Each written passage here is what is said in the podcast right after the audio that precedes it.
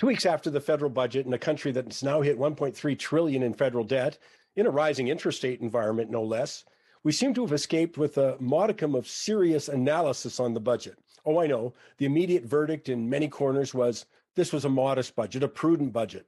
Really, without going into a great deal of elaboration past, hey, we thought it could be worse given the big money promises during the past federal election campaign by both the Liberal and NDP parties.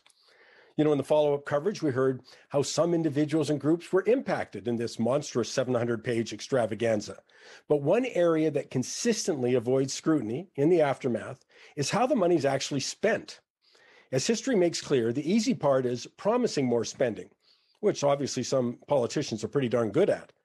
That is then followed, many times not as often, by actually making good on the promise and spending the money.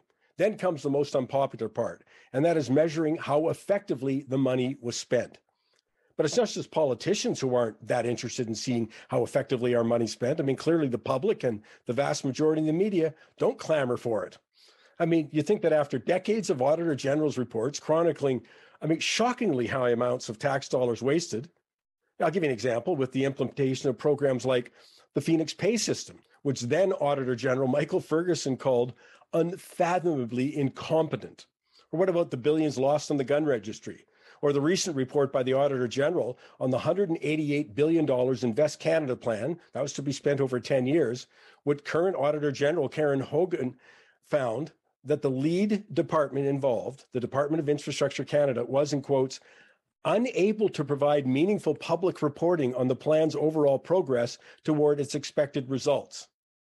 Come on, how do you manage billion dollar projects without timely information. Yet that's been a complaint of successive auditor generals from Denis Desautels to Sheila Fraser, Michael Ferguson, and now Karen Hogan. As Denis Desautels famously asked in 2001, why do these problems seem so intractable? Why do they persist year after year despite express commitment to set them right? End of quote. I mean, we're still waiting on an answer but right through to Auditor General Karen Hogan's scathing report into Public Health Canada's uh, handling of the pandemic. And she concluded that, in quotes, I'm discouraged that the Public Health Agency of Canada did not address long-standing issues, some of which were raised repeatedly for more than two decades. End of quote. Come on, repeatedly for two decades. We're talking about tens of billions of dollars. But what's changed is that we're not just talking about our own tax dollars now. Clearly, we're talking about our children and their children's tax dollars, given the amount of money that's been borrowed, certainly recently, and also projected in the next five years. I invite you to think about that because I'm pretty puzzled by this. I don't know how it jives with the common claim that we care about our children and their well being. I mean, don't give yourself a headache because you actually can't get those two together. So let me bring to your attention one aspect of the federal budget that I'm willing to bet didn't occur to anyone covering it. The budget earmarks an additional $1.2 billion over the next five years to go to Revenue Canada to expand its audits of what they say larger entities and non residents engaged in aggressive tax planning. Well, they want to increase the investigation and prosecution of criminal tax evasion. Well, who doesn't want that? I mean, we want to catch tax uh, cheats. We want them to pay their taxes and their penalties. And it's not the first time this has surfaced. I mean, it's a political winner, at least to talk about it. But is it a financial winner for Canadians?